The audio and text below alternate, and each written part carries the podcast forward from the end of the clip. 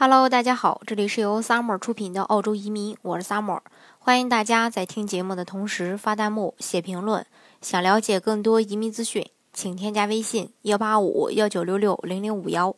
或关注微信公众号“老移民 Summer”，关注国内外最专业的移民交流平台，一起交流移民路上遇到的各种疑难问题，让移民无后顾之忧。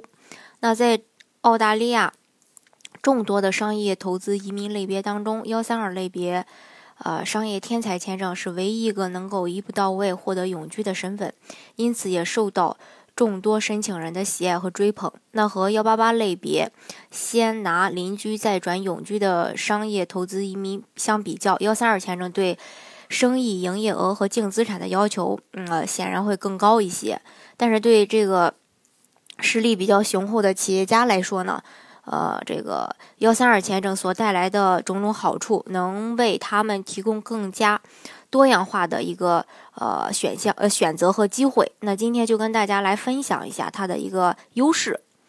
第一个大优势就是它是属于一步到位拿永居啊。不需要邻居的这种过渡。那幺八八呃幺八八类的商业移民申请人都需要先申请临时签证，然后通过在澳大利亚开展生意或投资，再申请八八八类的这个永居签证。而幺三二类别呃这个申请人呢就不需要经历持有临时签证来澳大利亚经商或投资的这个步骤，只要在拿到这个绿卡身份之后，踏踏实实登陆澳洲，然后再去选择自己心仪的这个呃。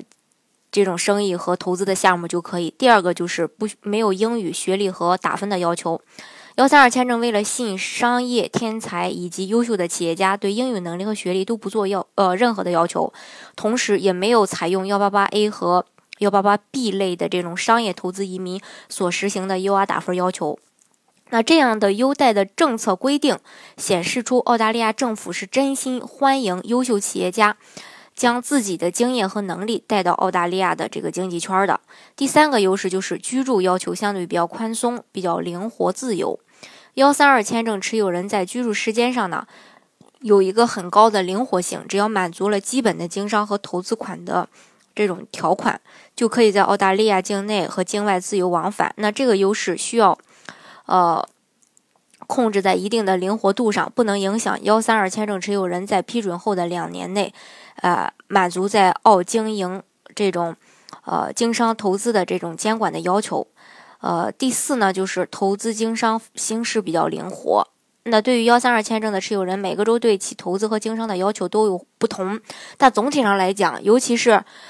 重大投资者签证幺八八 C，要求申请人按比例将五百万澳元投到合规的基金。嗯，当中去，呃，跟这个幺三二、幺三二跟幺八八 C 相比呢，幺三二签证更加适合希望在澳大利亚积极的选择和经营自己喜欢的产业和商业的一个投资经商。第五个就是子女入学享受本地学生的待遇。通常情况下，持有临时签证的孩子在澳大利亚上学会面临和本地孩子不一样的待遇。比如说，在学费呀、部分私立学校和公立学校优先选择的方面，优先选择上。呃，会不一样。那本地孩子都会被优先对待，但是持有幺三二的这个副申请人签证的孩子们在入学可以享受和澳大利亚本地学生一样的待遇。那申请要求的话，就是主申请人要求年龄五十五周岁以下，家庭净资产一百五十万澳币以上，申请人为企业股东，持股百分之三十以上，商业净资产不少于四十万澳币。另外，申请人在申请前两个财政年度企业。呃的年营业额都在澳币三百万元以上。另外，申请人及其随行家人在获得永居签证、抵达澳大利亚后的十二个月内呢，应该开展生意，投资额不少于一百万澳币。当然，具体的州也会有一些不一样的规定，这个还是要看大家到时候呃做哪个州。这是关于幺三二的这个申请要求以及它的优势。那从它的优势上，我们就可以看出来。这个如果条件符合幺三二的话，还是建议做幺三二，就不要做幺八八 A 了，因为幺八八 A，呃，它是属于临签嘛，并且还是满足条件以后才能转永居。好，那今天的节目呢，就给大家分享到这里。如果大家想具体的了解澳洲的移民政策的话，欢迎大家添加我的微信幺八五幺九六六零零五幺，或关注微信公众号“老移民 summer”。关注国内外最专业的移民交流平台，一起交流移民路上遇到的各种疑难问题，让移民无后顾之忧。